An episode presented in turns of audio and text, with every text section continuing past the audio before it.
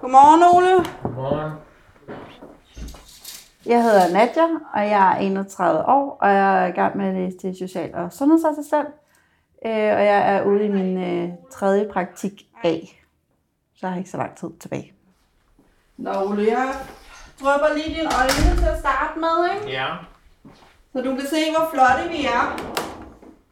Jeg kan godt lide, at det er så øh, alsidigt. Altså, der sker så mange ting, jeg kan godt lide at, jeg kan godt lide at have gang. Jeg kan godt lide at lave nogle ting. Jeg kan godt lide, at der sker noget.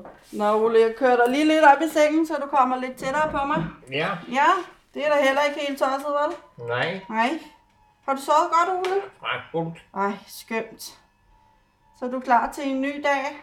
Ja. Ja. Nadja ryster ikke på hånden, når hun vækker Ole for at vaske ham, dryppe hans øjne og hjælpe ham i tøjet.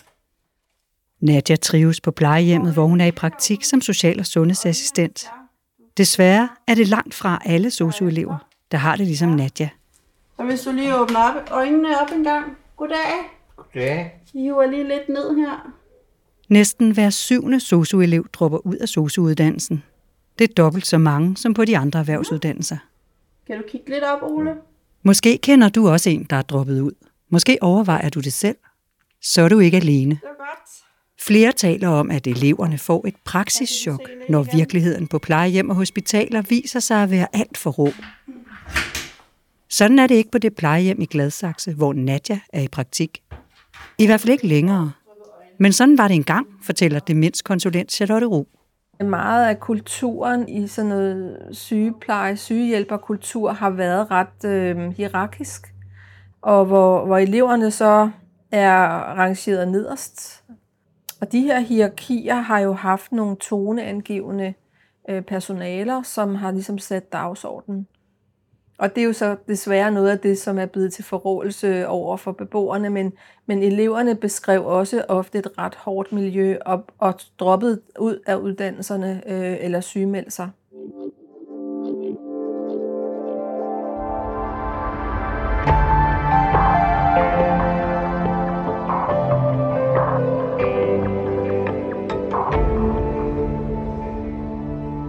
Vi har brug for flere social- og sundhedsassistenter, så hvordan kan vi undgå, at så mange giver op undervejs?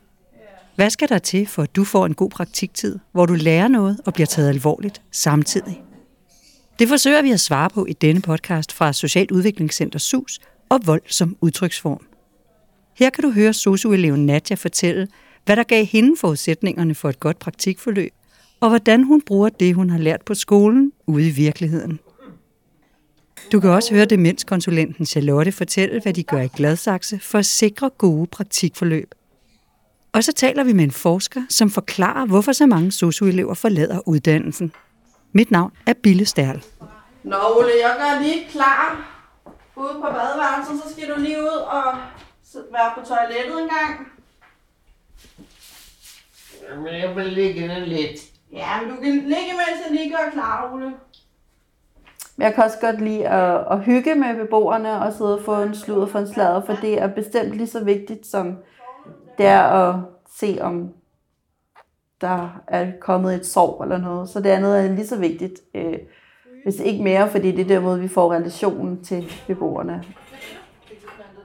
Nadja hygger sig med Ole og de andre beboere, men hverdagen på plejehjemmet er mere end hygge. Flertallet af beboerne lider af demens, og det er vigtigt at kunne bevare roen sammen med mennesker med demens, forklarer Nadja. De kan godt tage fat i ens hånd, altså sådan armen sådan lidt, lidt hårdt fat, øh, eller svinge ud efter en, øh, eller decideret slå. Øh, de er jo ikke klar over det, og det er jo ikke fordi det er med vilje, at det er ondt, men der sker nogle ting, der gør, at... Er du blevet slået? Øh, ikke, ikke ej, jeg vil ikke sige slået, slået, men, men jeg har da fået et, et øh, dask eller to på armen, øh, blevet taget fat i, i, i håndledet og sådan noget. Hvad gør du så? Jamen, øh, jeg bevarer roen, og der er ikke så meget andet at gøre. Bevare roen, og så fjerne hånden og sige, det, det bryder jeg mig ikke om. Og så prøve at berolige beboeren, fordi ellers så kan det hurtigt eskalere til, at det også går ud over de andre beboere. Øhm, og så har vi jo på alle øh, arbejdspladser, har man jo en tillidsmand, som man så kan gå til, øh, og en volds... Øh, ansvarlig, hvor man også går til og så kan få snakket, hvis det har været en voldsom episode, og man har brug for at få, få snakket om det. Mens Nadja føler sig godt rustet til at møde mennesker med demens og kan håndtere dem, også når de bliver vrede, så oplever demenskonsulent Charlotte Ru, at en del af SOSU-eleverne ligefrem er bange for beboere med demens, også selvom de aldrig har mødt dem. Plejehjem er jo vidt forskellige, og det er jo også det, der gør det svært for skolerne, tror jeg. Fordi her har de jo nogle praktikforhold, som vil være anderledes, end når man kommer ud i en kommune, som ikke slet ikke har den tilgang, øh, og som er drift. Du har fire beboere fra dag to, så når vi har vist dig huset og givet dig nøglerne, så er du i gang. Ikke? Vi møder dem sådan lidt, lidt mere stille og roligt, og spørger dem, hvordan har du det med det? og, og giver lidt mere plads til dem, der siger sådan, jamen jeg har aldrig set et nøgen gammel menneske, eller jeg er så bange for deres reaktioner. Jeg har hørt, at demente slår og spytter og krasser. Og, øhm, de siger, at der er mange historier på Facebook om, at demente er simpelthen så aggressive. Ikke? Øhm, og vi siger, mm, okay, nå, det oplever vi altså slet ikke her. Så, så de er jo også bange på forhånd på enorm mytedannelse og fordomme. Op mod hver syvende elev på SOSU-uddannelsen falder fra. De fleste forlader uddannelsen inden den første praktik, men en del dropper ud senere, når virkeligheden melder sig. Man kalder det praksischok, men det har Nadja ikke selv oplevet. Øhm, jeg synes, jeg har været godt forberedt, men jeg har også oplevet det før i nogle af mine andre praktikker og i arbejde, inden jeg startede uddannelse. Så på den måde, så, så har jeg ligesom vidst, at det er en mulighed, og ligesom lidt vidst, hvordan jeg skal forholde mig. Og det er jo også meget med, hvordan man snakker til dem øh, med low arousal, at man skal sørge for at holde tonelaget nede, og i en rolig øh, toneleje og sådan noget, for ikke netop at køre en stemning op, eller at det kan eskalere. Jeg har arbejdet med børn før, og det er jo lidt det samme. Der er jo også øh, rolig toneleje, og altså, så det er lidt det samme, så jeg har det lidt i rygsækken, synes jeg. Der er jo nogle assistenter, der er sådan naturtalenter. Altså, de har jo en personlighed med varme og humor og, og sådan en kramme, kærlig. Øh, de har sådan en ømhed over for, for beboerne, ikke? Altså, Skal man have det? I en vis grad, ja. Vi går der med vores beboere i hånden, fordi vi hjælper dem på vej, og vi sætter os derop også med dem. De vil jo gerne tæt på os, fordi vi er jo deres nærmeste øh, netværk, så, så skal nej, fordi vi er jo også forskellige. Øh, jeg kan måske være en af dem, der er mere distanceret, hvor andre af mine kollegaer er meget mere kramme og kan alt muligt, som jeg aldrig ville kunne. Så den respekt for vores forskellige grænser, den skal man også have. Så har er et et sådan et, hvad hedder sådan noget, psykodynamisk aspekt i, at vi må arbejde med, hvem vi er, når vi er på arbejde. Ikke? Det er jo store krav. Altså, man kan ikke gå på arbejde med hovedet og armen her. Så kan det i hvert fald gå rigtig galt. Øh, mit navn er Arndt Lov, og jeg er lektor på Center for Ungdomsforskning ved Aalborg Universitet. Der kan være mange grunde til, at det går galt. På Center for Ungdomsforskning har Arndt Lov været med til at kortlægge, hvorfor så mange SOSU-elever giver op. Han peger på, hvor vigtigt det er, at eleverne er en del af fællesskabet på arbejdspladsen. Der, hvor eleverne siger, at det går galt, det er der, hvor de ikke føler sig inddraget i de der sammenhænge. Og, og det synes jeg, vi må tage alvorligt. Altså der, hvor de føler sig øh, uden for de faglige fællesskaber, hvor de ikke føler sig som en del af, af hverdagen og dagligdagen på arbejdspladsen, det er der, hvor de synes, at det er svært, og det er der, hvor de falder fra. Og jeg skal skynde mig at sige, at der er jo mange steder, som gør det rigtig godt, og som har fod på det her. Men jeg tror, det handler meget om at lave gode introduktioner, og lave gode forventningsafstemninger i starten, og så opbygge nogle tillidsfulde relationer imellem eleverne og de uddannelsesansvarlige, sådan så at når eleverne bliver usikre, øh, når de ikke ved, om de gør det rigtigt, øh, når der er noget, som de tænker, okay, shit, hvad, hvad skal jeg da gøre her? Hvem går jeg til? Og spørg, så skal de have en tryg person, de kan gå til, øh, og spørge. Der, hvor det går galt, er måske også der, hvor, man, hvor øh, der er uklarhed omkring ansvarsfordelingen. Hvem er det egentlig, der har ansvar for praktikanten? Så Ole. Inde hos Ole går det ikke helt efter planen. Ole er vågnet, og Nadia har dryppet hans øjne, og nu skal hun have ham ud på toilettet, så hun kan vaske ham og give ham tøj på. Men her støder hun på en forhindring. Skal vi lige have dig op en gang? Nej, jeg står ikke op nu. Jo, men vi skal lige ud på toilettet, ikke? Så kan du komme ind og ligge bagefter. Nej, ikke. Jo, Ole. Kom. Og så kommer jeg ind med noget morgenmad til dig. Så får du næsten morgenmad på sengen. Jeg, jeg gider ikke nu. Hvordan har du det med opgaver som dem, og det, at du så også møder modstand? Øh, jamen, det har jeg det fint nok med. Øh, fordi det er, det gør vi alle sammen. Vi oplever alle sammen øh, modstand. Øh, og det er jo ikke altid, man lige gider det ene eller det andet. Sådan har vi det jo også selv. Jeg synes, det, det vigtige det er, at man ligesom bærer roen, og man så prøver at sige, okay, så må jeg finde en anden indgangsvinkel til ham. Øh, hvordan jeg kan, kan ligesom få ham til det, jeg, jeg jo gerne vil have ham til. Skal vi lige hurtigt ordne det ude på toilettet? Nej. Nej! Nå. Okay, Ole, skal vi lave en aftale så? Og så kommer jeg tilbage om 10 minutter. Så kan jeg komme til, vil jeg gerne give dig. Du lige kan ligge 10 minutter. Og så kommer jeg tilbage, og så går vi ud på toilettet. Og så kan du komme tilbage til sengen og ligge. Det er orden. Er det en aftale? Ja. Det er godt. Så hænger jeg dig op på aftalen, Ole. Ikke? Mm. Det er godt. Så kommer jeg tilbage lige om lidt, Ole.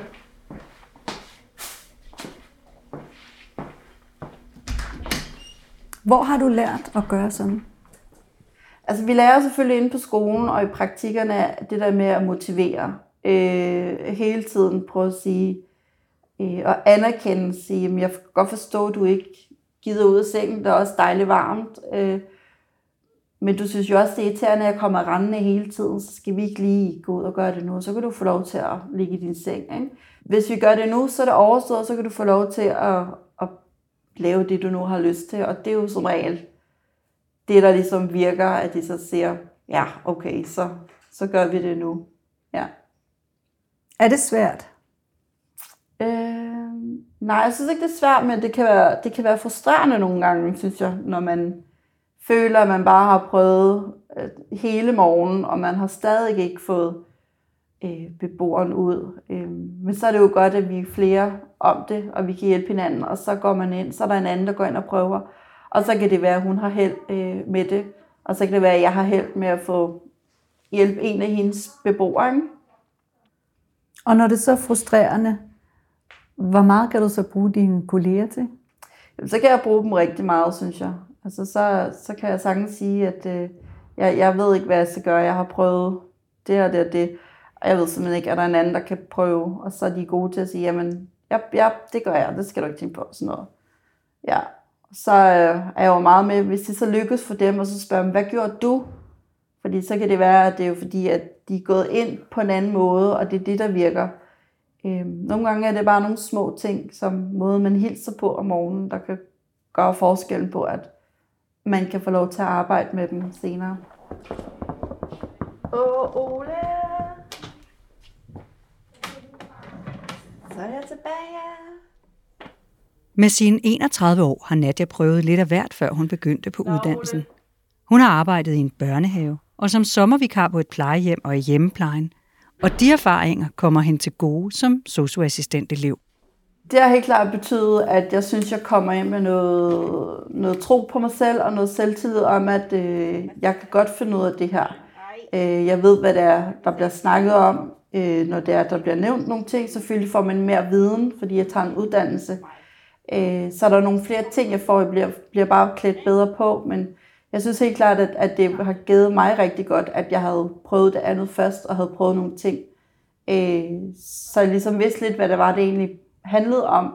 Også når man så skulle ud i praktikker, så er nogle ting, man har, har prøvet før, at man ikke helt står på, bare på den. Og du får lige en hånd her. Åh, godt så. Godt.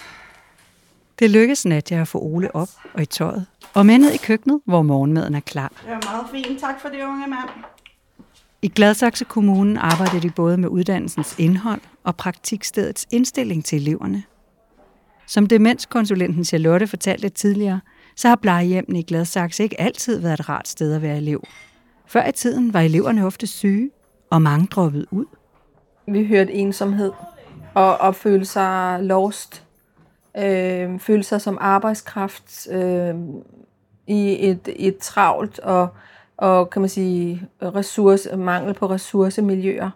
De blev kastet ud i opgaver, de slet ikke var klar til. De øh, havde, havde store udfordringer med, med personalegrupperne, hvor de ikke rigtig kunne finde deres plads som, som respekterede deltagere i, i gruppen. Øhm, Hvorfor ikke? Jamen, de oplevede et hierarki, hvor de hele tiden var nederst, øh, og hvor de hele tiden skulle levere måske mere og andet, øh, end, end andre skulle, og hvor de følte, at de var, de var overladt i, øh, i nogle enormt komplekse situationer og opgaver. Altså for eksempel skulle de jo passe bofællesskabet, mens andre var til møde, og, og så kunne der jo opstå situationer, som de havde rigtig svært ved at håndtere, som de var skræmt over.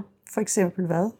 Jamen vrede beboere, øh, nogen der pludselig rejser sig op fra en kørestol, falder, øh, råben, øh, er der pludselig en, der bliver meget dårlig, bliver skidt, falder om. Øh, altså, det, det er jo ret syge mennesker, der bor her. Og så opstod der mere og mere frustration over at bare være overladt til sig selv og være arbejdskraft, og også blive talt øh, ned til. Øh, ja, men du er jo elev, og det må du skulle da kunne klare. Og, øh, så, så der var en langt hårdere øh, tone, et hårdt miljø med det her hierarki. Efter første praktik, så var vi også halveret i vores klasse øh, for frafald. Jeg tror, at det er fordi, at praktikstederne ikke altid er klædt ordentligt på til at skal have elever. Øhm, at mange, øh, nogle praktiksteder, de ser eleverne som en ekstra arbejdskraft. Det har vi selvfølgelig også på nogle punkter, men, men vi er der jo for at lære, og vi har nogle ting, vi også skal, øh, skal nå, og vi skal ikke ordne køkken hele tiden. Vi skal altså også øh, arbejde med beboerne. Øh, så jeg tror meget af det også er indstillingen fra plejehjemmet, øh, praktikstedet, hvor man nu kommer hen med, hvordan ønsker vi, at vores elever skal gå herfra med, og hvilken oplevelse vi ønsker, øh, at de skal have.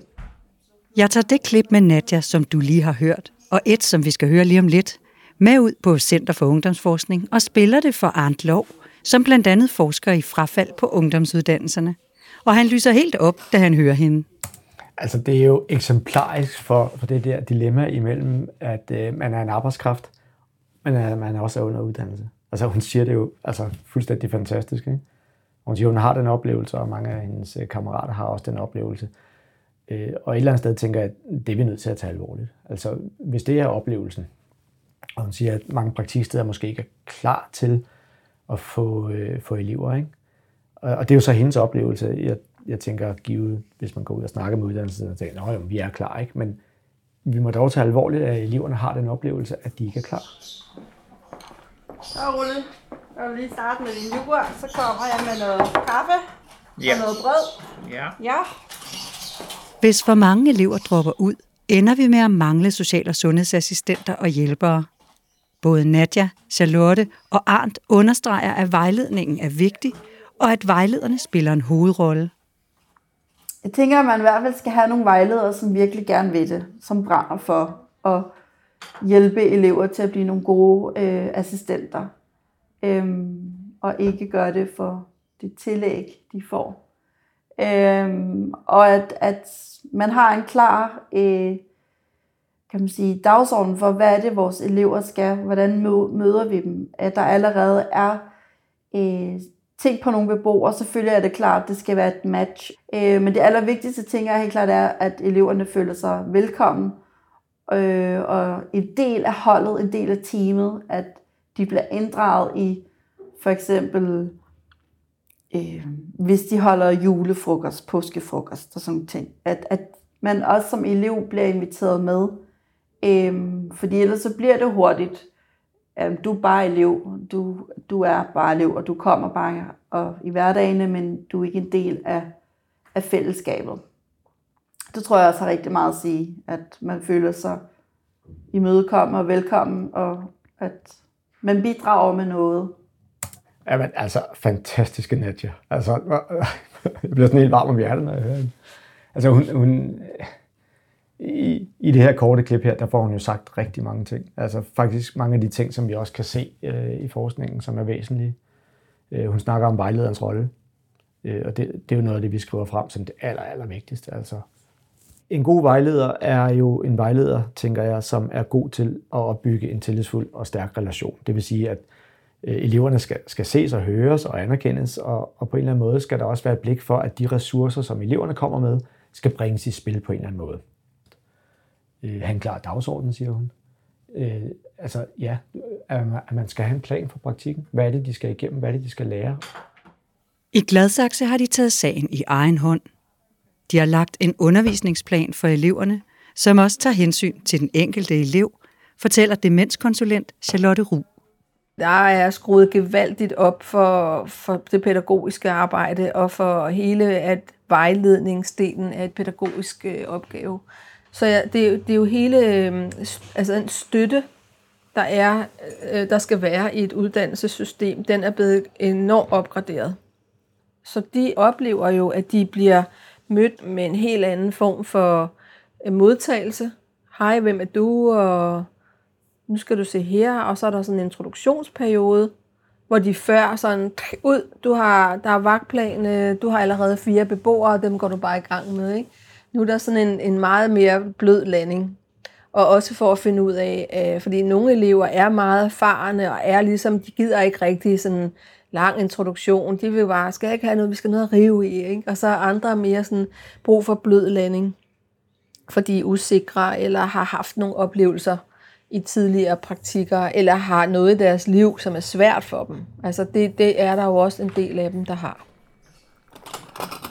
En af de ting, vi arbejder rigtig meget med, det er ligeværdighed. Øh, er ganske vist har vi forskellige roller og forskellige ansvar, men sådan nogle hierarkier hører ikke til i et læringsmiljø. Der respekterer vi dem, der er under uddannelse, og sørger for, at de bliver mødt med ligeværdighed. Så, så sådan et gammeldags hierarki hører overhovedet ikke til i en lærende organisation. Det er længe siden, jeg har hørt, at jeg skulle også bare elev, og jeg skal bare tage alt møgearbejdet. Det hører jeg ikke mere. Så vi må jo lykkes med det, og, og det, det er jo fordi, at der er de her nøglepersoner, som har ansvar, og som tager konflikterne i opløbet, eller hvis der er samarbejdsproblemer i et bofællesskab, det kan da godt være, øh, flytter dem til et andet bofællesskab, øh, eller at læringsvejlederne, de sidder jo i deres netværk her i kommunen, og hvis der er en elev, der mistrives øh, på et andet plejehjem, så tager man dem ud til sig for at give dem en chance og prøve at vise tavlen ren. Så, så i stedet for, at, øh, at de så bare kan droppe ud eller sygemelde sig, så prøver de at finde ud af, om, om de kan fortsætte et andet sted. Så Ole, vil du også have et glas vand, Ole? Ja, det vil jeg meget gerne have. Det får du bare. Som Charlotte siger, kan det stadig blive nødvendigt at løse konflikter undervejs, og ikke være bange for at flytte en elev, hvis det går galt. Det kan du også prøve at foreslå, hvis du selv eller en, du kender, ikke trives i praktikken. Det kan selvfølgelig være svært at pege på lige, hvad der skal til, for at praktikken fungerer. Nadja fremhæver sin praktiktid i psykiatrien som særlig vellykket. Af flere grunde. Man blev taget godt imod, og de var gode til at inddrage øh, eleverne i, i samtaler, øh, så man sad ikke og følte sig udenfor, for man skal lige meget, hvor man er, så skal man jo lige finde sin plads, man skal lige finde sig til rette, og lige se de andre an, og, men, men de var rigtig gode til at tage, tage en til sig, som, altså, som du ikke elev her, hos os er du en kollega. Øh, og det gav rigtig, rigtig meget. Øh, så havde jeg en super god vejleder, hvor vi snakkede om alt, også sådan lidt private ting, så det blev sådan lidt mere øh, åbent. Øh, og at øh, han var rigtig god til at sige, at øh, bekræfte mig, at jeg kan godt tingene. Jeg skulle tro noget mere på mig selv. Øh, og det har også gjort helt klart, kan jeg mærke, at jeg i den her praktik er kommet ind på et helt andet grundlag, men anden selvtillid, end, end jeg havde før. Det handler om uddannelse og klæde elever på, øh, hjælpe dem, støtte dem, undervise dem, øh, og så øh, gøre dem klar til at, øh, at gå ud og, og udføre et arbejde. Er de blevet gladere Mm. Ja. Det er de. De søger i hvert fald job og får job her. Øh, Så vi rekrutterer dem. Øhm, Flere og flere, jeg ved ikke, jeg ved ikke hvor mange, øh, har vi syv, otte øh, assistenter ansat, som er uddannet herude. Så det er da skønt. Goddag, min ven. Goddag, mit ven. Skal jeg åbne døren for dig? Ja. Hvad er det, du hedder? Jeg hedder Bille. Bille. Så hvad skal der til, for at du også får en god praktiktid? Der er især brug for gode vejledere, som brænder for at hjælpe eleverne, og en arbejdsplads, som har tænkt over, hvad du skal lære og hvilke opgaver du kan løse. Hvis du bliver i tvivl, er det okay at spørge dine kolleger, eller sige det højt, hvis du ikke trives med dine opgaver. Er er Her siger vi farvel til Nadja, som glæder sig til at blive færdig som social- og sundhedsassistent. Til demenskonsulent Charlotte Ru, som bærer en del af ansvaret for, at praktikanterne i Gladsaxe er blevet gladere. Og til ungdomsforsker Arndt Lov, som har kortlagt årsager til frafald på sosuuddannelsen. Jeg hedder Bille Stærl, og du finder flere podcasts fra os i din podcast-app eller på voldsomudtryksform.dk.